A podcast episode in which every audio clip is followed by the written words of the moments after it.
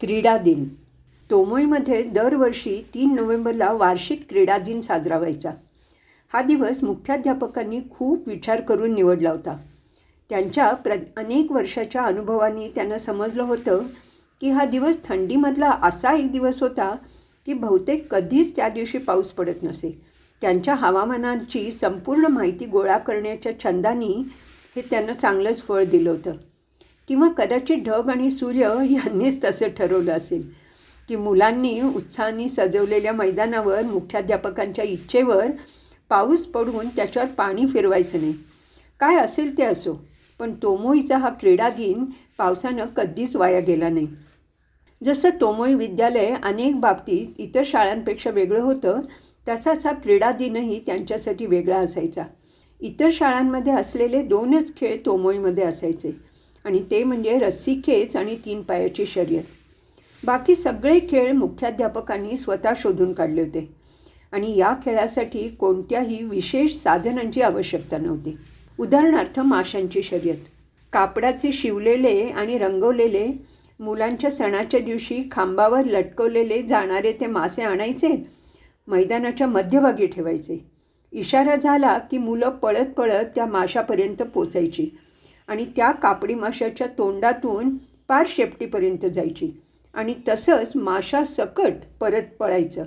एका वेळेला तीनच मासे ठेवलेले असायचे. एक निळा आणि दोन लाल. त्यामुळे एका वेळेला तिघांना स्पर्धेत भाग घेता यायचा. जपानमध्ये दरवर्षी पाच मे या दिवशी तांगोनो सेकुन्यू म्हणजे मुलांचा सण साजरा केला जातो. त्या दिवशी घरात जेवढी मुलं असतील त्यांच्या प्रत्येकाच्या नावाचा एक कापडी किंवा कागदी रंगवलेला मासा घराच्या छपरावर लटकवतात. कोळी नावाचा हा मासा अतिशय ताकदवान असतो असं म्हणतात आणि तो प्रवाहाच्या विरुद्ध दिशेने पोहू शकतो अशी कल्पना आहे. मुलांनी त्याच्यासारखं ताकदवान व्हावं म्हणून अशा प्रकारचे मासे तयार केले जातात. हा खेळ दिसायला खूप सोपा दिसतो पण प्रत्यक्षात मात्र खूपच अवघड आहे. कारण माशाच्या पोटात गडद अंधार असतो आणि मासे चांगलेच लांब असतात. त्यामुळे दिशा चुकण्याची शक्यताही खूप असायची. तोत्तोचान वगैरे मध्येच तोंड बाहेर काढायचे आणि चूक लक्षात आली तरी परत माशाच्या पोटात शिरायचे. मागे पुढे सरकण्याचा हा प्रयत्न करणारी मुलं पाहायला खूपच गंमत यायची. कारण त्यांच्या त्या हालचालीमुळे ते मासे खरंच जिवंत झालेत की काय असं वाटायचं? आणखी एक गमतीचा खेळ म्हणजे आईला शोधा. एक दोन तीन असं म्हटलं की मुलांनी पळत निघायचं. मध्ये एक शिडी आडवी ठेवलेली असायची. तिच्या दोन पायऱ्यांमधल्या मोकळ्या जागेतून रांगत रांगत पलीकडे जायचं. मग तिथे एका टोपलीमध्ये पाकिटं ठेवलेली असायची. त्यातलं एक उघडायचं. आणि समजा त्या कागदावर लिहिलेलं असलं सोक्कोच्यांची आई तर प्रेक्षकांमध्ये जायचं आणि सोक्कोच्यांच्या आईकडे पळत पळत पोचायचं. तिचा हात धरायचा आणि परत पूर्वीच्या ठिकाणी यायचं. शिडीमधून जाताना मांजरासारखं अंग चोरून जायला लागायचं बरं का? आणि तेही अगदी सावधपणे. नाहीतर हमखास पाय अडकायची भीती. शिवाय सोकोच्यांची आई एक वेळ माहीत असेल पण जर कागदावर कोणी लिहिलं असेल ओकूची ताई किंवा सुएचूची आई किंवा श्रीमंत कुणारींचा मुलगा ज्याला मुलांनी कधी बघितलंसुद्धा नसेल. मात्र प्रेक्षकांमध्ये जाऊन मोठ्याने हाक मारायची ओकुची ताई ओकुची ताई आणि मग अशा हाक मारायला खूपच धाडस लागायचं बरं का. ज्या भाग्यवान मुलांच्या कागदावर त्यांच्याच आईचं नाव असायचं. ती काय? उड्या मारत मारत आईपर्यंत पोचायची आई लवकर ये लवकर ये असं म्हणत आईला घेऊन जायची. अर्थात हा खेळ खेळताना प्रेक्षकांना सुद्धा खूपच सावध राहायला लागायचं बरं का. कारण कोणत्या क्षणी त्यांचं नाव उच्चारलं जाईल आणि त्यांना जागा सोडावी लागेल हे सांगता येत नसायचं. शिवाय जमेल तितकं लवकर सगळ्यांमधनं वाट काढत आपला छोटा बिडू जिथे वाट पाहत असेल तिथपर्यंत जावं लागायचं. त्यामुळे सगळे बाबासुद्धा अगदी श्वास रोखून बसलेले असायचे. इकडच्या तिकडच्या गप्पा मारायला किंवा चिवडा बिवडा खायला काही वेळच नसायचा. मुख्याध्यापक आणि इतर शिक्षक मुलांबरोबर रस्सीखेचच्या खेळात सामील व्हायचे. दोन्ही संघ जीव खाऊन दोरी खेचायचे. जोर लगा के. अशा आदेशात त्यांचा तो खेळ चालायचा. आणि या यासुकीच्यांसारख्या अपंग असणाऱ्या मुलालासुद्धा काम असायचं बरं का. ते म्हणजे दोरीच्या मध्यभागी बांधलेल्या रुमालाकडे लक्ष ठेवायचं. शेवटी साखळी शर्यतसुद्धा तोमोईमधली वेगळीच असायची. कुणालाच जास्त धावण्याची आवश्यकता नसायची. सभागृहाच्या गोलाकार पायऱ्यांवरून फक्त खाली पळायचं. दिसायला खूप सोपं पण सभागृहाच्या पायऱ्या उंचीला खूपच कमी होत्या. आणि एकापेक्षा एक पायऱ्या जास्त पायऱ्या काही एका वेळेला ओलांडायच्या नाही असा अगदी कडक नियमच होता.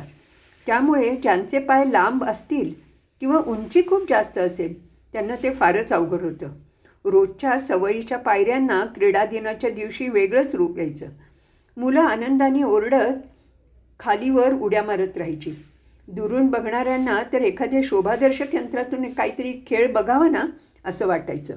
सभागृहाच्या पायऱ्या सगळ्या मिळून होत्या फक्त आठ. तोत्तोचान आणि तिच्या वर्गमित्रांचा पहिला क्रीडा दिन मुख्याध्यापकांच्या अपेक्षेनुसारच खूपच मजेत आणि मस्त पार पडला. मुलांनी सजवलेल्या कागदी साखळ्या आणि सोनेरी चांदण्यांनी मैदानाला अगदी उत्सवाची शोभा आली होती. तोत्तोच्यांचं पांढरा ब्लाऊज आणि निळी शर्ट पॅन्ट असा ड्रेस घातला होता. खरं म्हणजे तिला खेळाडू घालतात ना तसा ट्रॅकसूट घालायची खूप इच्छा होती. एकदा ती शाळा सुटल्यावर मुख्याध्यापक बालवाडीच्या शिक्षकांना युरिथमिक्सचे धडे देत होते ना तिकडे गेली होती. त्यांनी जसे ट्रॅकसूट घातले होते ना त्यामध्ये कवायत करताना पाय जमिनीवर आपटले की मांड्या फारच छान हालायच्या. तोत्तुचनला लगेच घरी जाऊन तिची शॉर्ट पॅन्ट घातली आणि जमिनीवर पाय आपटले तिच्या होत्या लुकड्या मांड्या त्या खरं काही अजिबात हालत नव्हत्या. शेवटी तिने निष्कर्ष काढला की तसं न होण्याचं कारण तिने नवा घातलेला ट्रॅकसूट नव्हता. तिने आईला सांगितलं की क्रीडा दिनाच्या दिवशी तिला तसाच ट्रॅकसूट हवा आहे पण दुर्दैवाने एवढ्या लहान मुलाच्या मापाचा पोशाखच मिळाला नाही. मग काय? शेवटी तिला त्या शॉर्ट पॅन्टवरच समाधान मानावं लागलं. क्रीडा दिनाच्या दिवशी एक विलक्षण गोष्ट घडली होती. आणि ती म्हणजे ताकाहाशी. ज्याचे पाय सर्वात छोटे छोटे होते ना तो मुलगा. सगळ्या खेळांमध्ये तो पहिला आला होता. खरोखरच अविश्वसनीय अशी ती गोष्ट होती. इतर जेव्हा माशाच्या तोंडातून कसे बसे बाहेर पडत होते तेव्हा तो शेपटीपर्यंत पोचलेला सुद्धा असायचा. आणि जेव्हा इतर शिडीमधून पलीकडे जायला धडपडत होते तेव्हा ताकाहशी शिडी ओलांडून तीन चार यार्ड पुढे पळालेला असायचा. सभागृहाच्या पायऱ्यांवर एक एक पायरी चढायचा इतरांचा प्रयत्न चालू असताना ताकाहशी त्यांच्या छोट्या छोट्या पावलांनी वरपर्यंत जाऊन खाली पोचलेला सुरू होता. जणू चित्रपटातील चित्रांची गती वाढल्यावर कशी चित्र बरोबर सरकत ना तसं ताकाहशीला बघून वाटायचं. ताकाहशीला एकदा तरी हरवायलाच पाहिजे बरं का सगळेजण पुटपुटायचे. त्याला हरवायचं असं ठरवून मुलांनी केले खूप प्रयत्न पण काही उपयोग झाला नाही. ताकाहाशी सगळ्यांना पुरून उरला होता. तोत्तोच्यांनी खूप प्रयत्न केले पण सगळेच व्यर्थ. जोवर सरळ धावावं लागायचं तोवर ताकाहाशीला हरवणं शक्य होतं. पण अवघड आणि कौशल्याच्या ठिकाणी मात्र ताकाहाशीला काही तोड नव्हती. ताकाहाशी अतिशय आनंदाने आणि अभिमानाने बक्षिसं घ्यायला जात होता. सगळ्या ठिकाणी पहिल्या आल्यानं तो बक्षिसा मागून बक्षिसं घेत होता. आणि इतरांच्याकडे आसूयानी बघतसुद्धा होता बरं का. पुढच्या वर्षी ताकाहाशीला आपण नक्की हरवणार.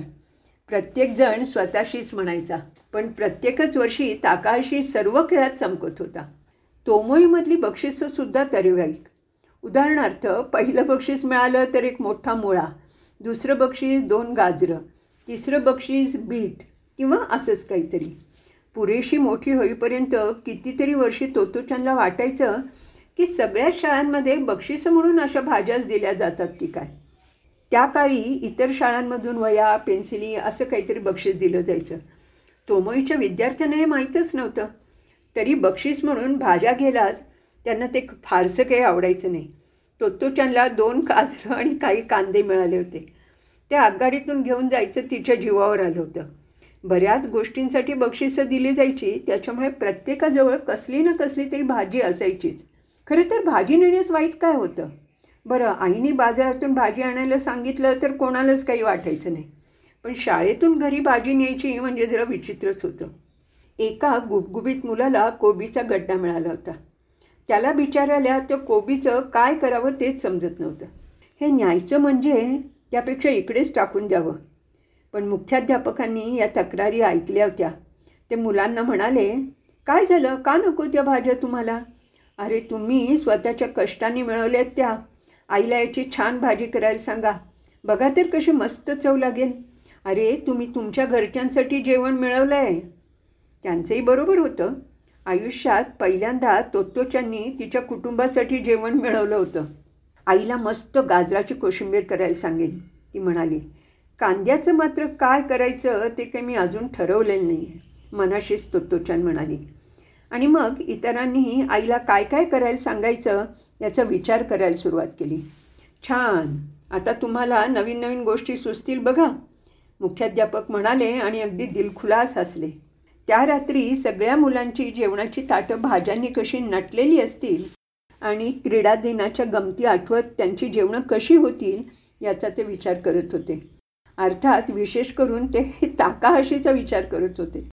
कारण त्याचं ताट त्या दिवशी पहिल्या बक्षिसांनी गच्च भरलेलं असणार ना वेगवेगळ्या भाज्यांनी.